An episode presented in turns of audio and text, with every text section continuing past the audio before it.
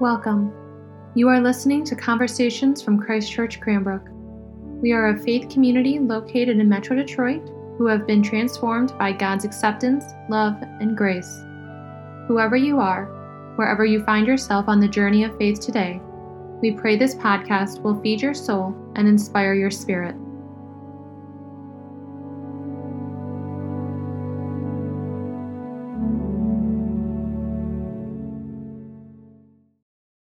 Grace, mercy, and peace to you from God, our Father, and the Lord, our Savior, Jesus Christ. Amen.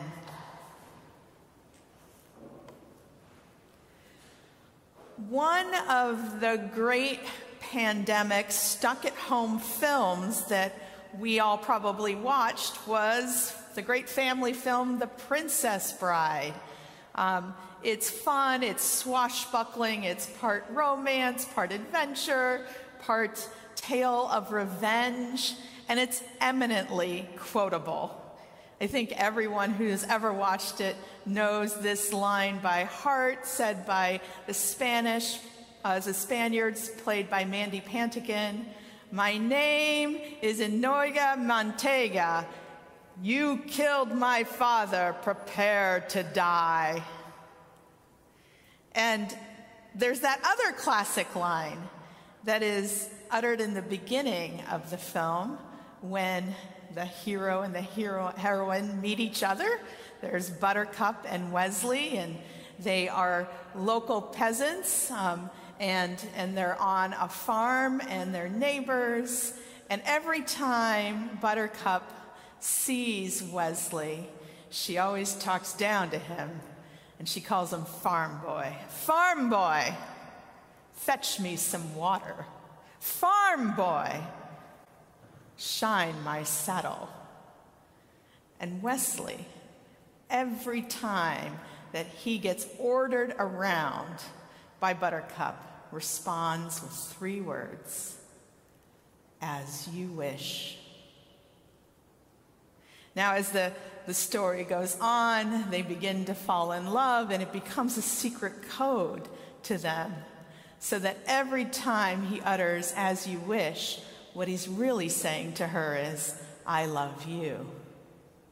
And, and that makes sense because that's really what it means to say, as you wish. You're really saying to someone that I will do whatever it is that you need because I honor you, I respect you, and I want the best for you. In other words, I'm yours. And everything I have is yours. And I am utterly committed to you.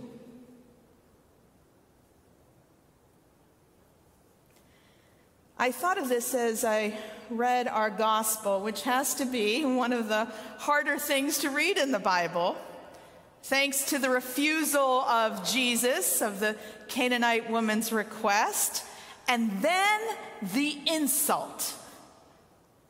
And now, there are those who try to explain away the insult and try to put Jesus in the best light and say, really, what Jesus was doing was testing the Canaanite woman to see if she'd persist. But I'm not sure that's any better because life is hard enough. Between us humans, we have enough difficulty. I don't want to think that on top of that, we have a divine being testing us. So we're left with a conundrum. Jesus, whose blatant disregard for this woman cannot be ignored. Now, she's a Gentile, and she approaches the very Jewish man, and she begs him to have mercy on her because her daughter is possessed by a demon. And Jesus absolutely refuses to acknowledge her. There's a 15th century um, painting of this in which she is begging him and he has his back to her.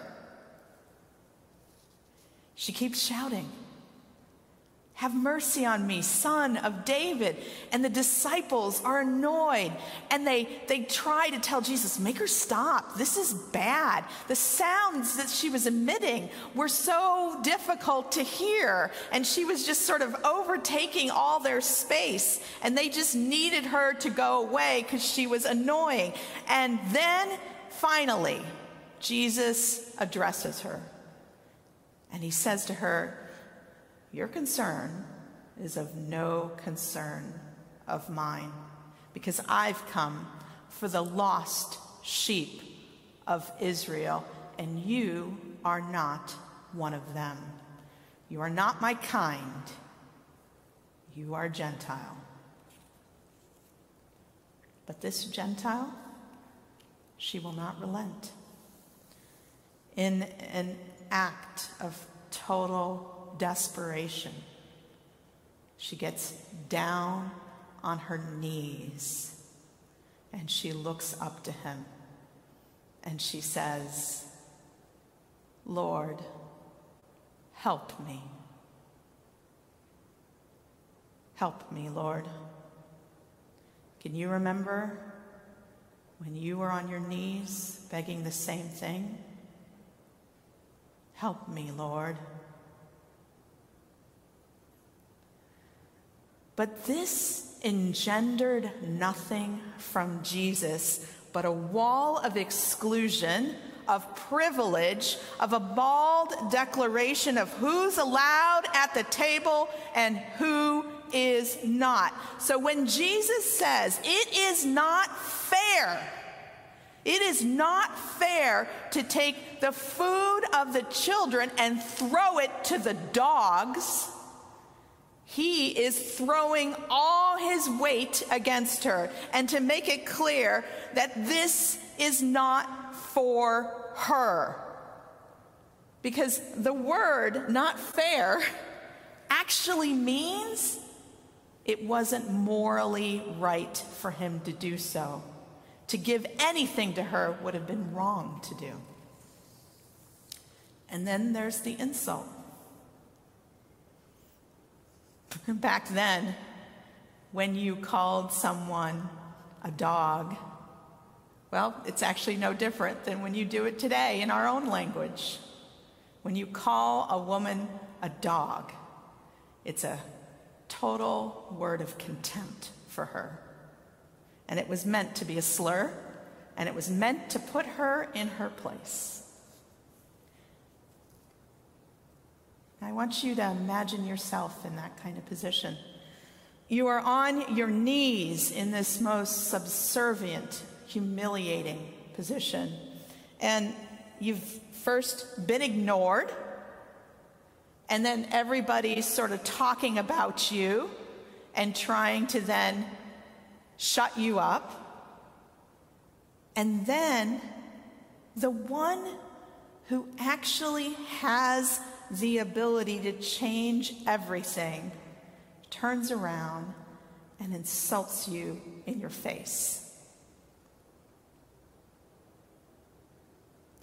Now, this woman who is clearly intelligent, whose response actually proves that she would be an amazing lawyer in another time and another place, she's actually an even more amazing theologian because she says to the Savior of the world, There's always enough food.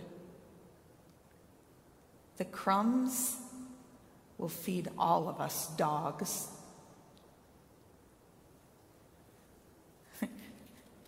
Did all of us mutts hear that? That's what God's grace looks like. It cannot be metered out, it can't be hoarded, and it's not for a certain group of people or a certain kind of people. This is God. There's always more than enough. Even the crumbs will satisfy our every need. Every single pitiable creature in the world will get exactly what they need because what kind of God do you think we would have if the tiniest bits of grace couldn't save us from peril? And that's why this Canaanite woman is a superb theologian. She knows that grace belongs to all of us, not a single human being. Not a single human being is denied the gift of God's mercy and grace, no matter how despised they are, no matter how despicable they are, no matter how low they are or how much they are hated.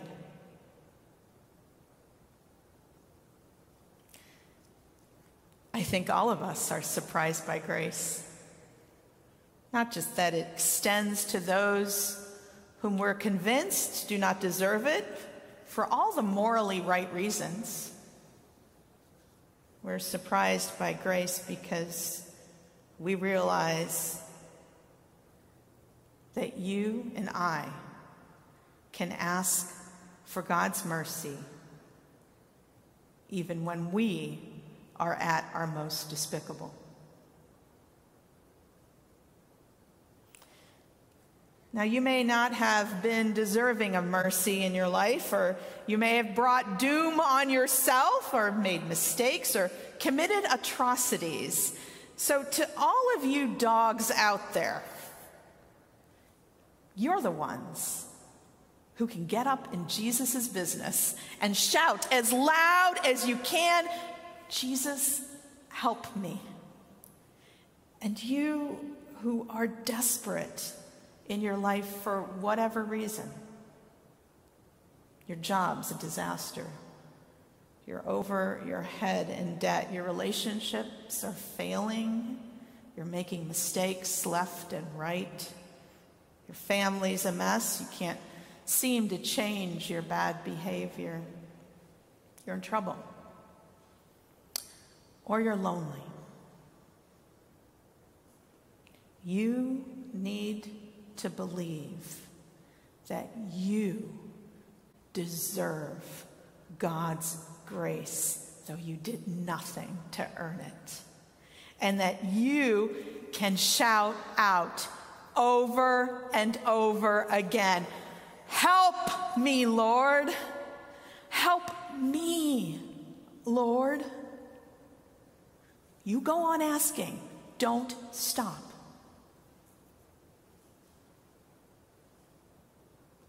Now, Jesus' response to the woman is um, it's fascinating in its own right because this is the man who refused to give what was due to her, and then he gets schooled by her, and then he understands what's happening. And he says, Woman, great is your faith. I had to think about this for a while because I was wondering what, what face is he referring to? Is it the fact that, you know, she's a Gentile, she's not a Jew, and she, she calls him son of David, indicating that maybe, you know, she took some energy to learn more about um, this different religion, and so she's participating that? Or is it because the son of David is, of course, known to be the Messiah, the one who's come to save Israel, and she's acknowledging that? Is that what her faith consists of? But I actually think it's more simple than that, and that's the good news for us. This woman's faith is great because she had nothing. And yet she still believed and trusted that Jesus would save her and her daughter. And that is the essence of our faith. When we're bereft, when we're despondent, when we have all of our options exhausted, we are actually at the point where we can have the greatest amount of faith. So, this word is for all of you who are struggling quietly or not so quietly. Your faith is the greatest possession you have. And it's actually made larger by the greater of your loss. The greater your fear, the greater your failure.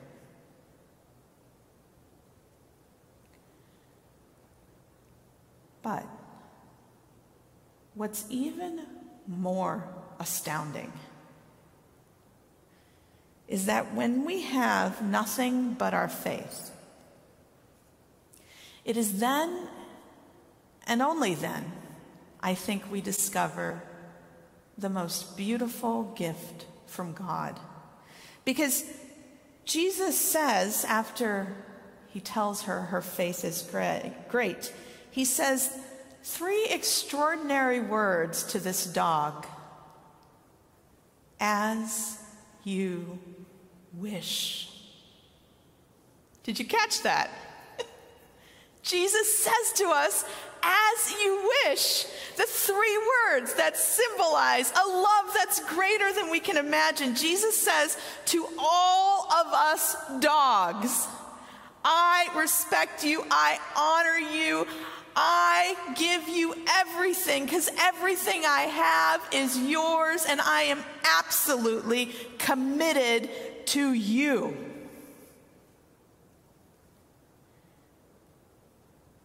May your troubles be little in this world filled with pain and strife.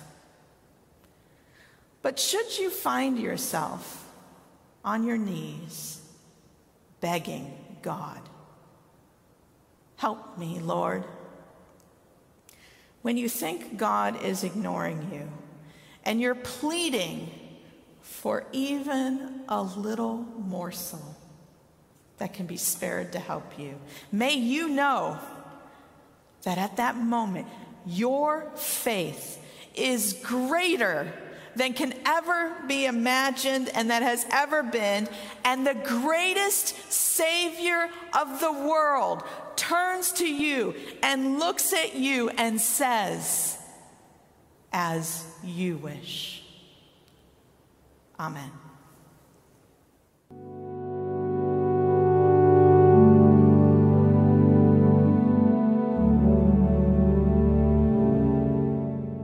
Thank you so much for listening to Conversations at Christ Church Cranbrook. To learn more about our mission, worship services, and learning opportunities, please visit us at christchurchcranbrook.org. You can find us on Facebook and Instagram at Christchurch Cranbrook. We look forward to you joining us again, and may God bless you now and always.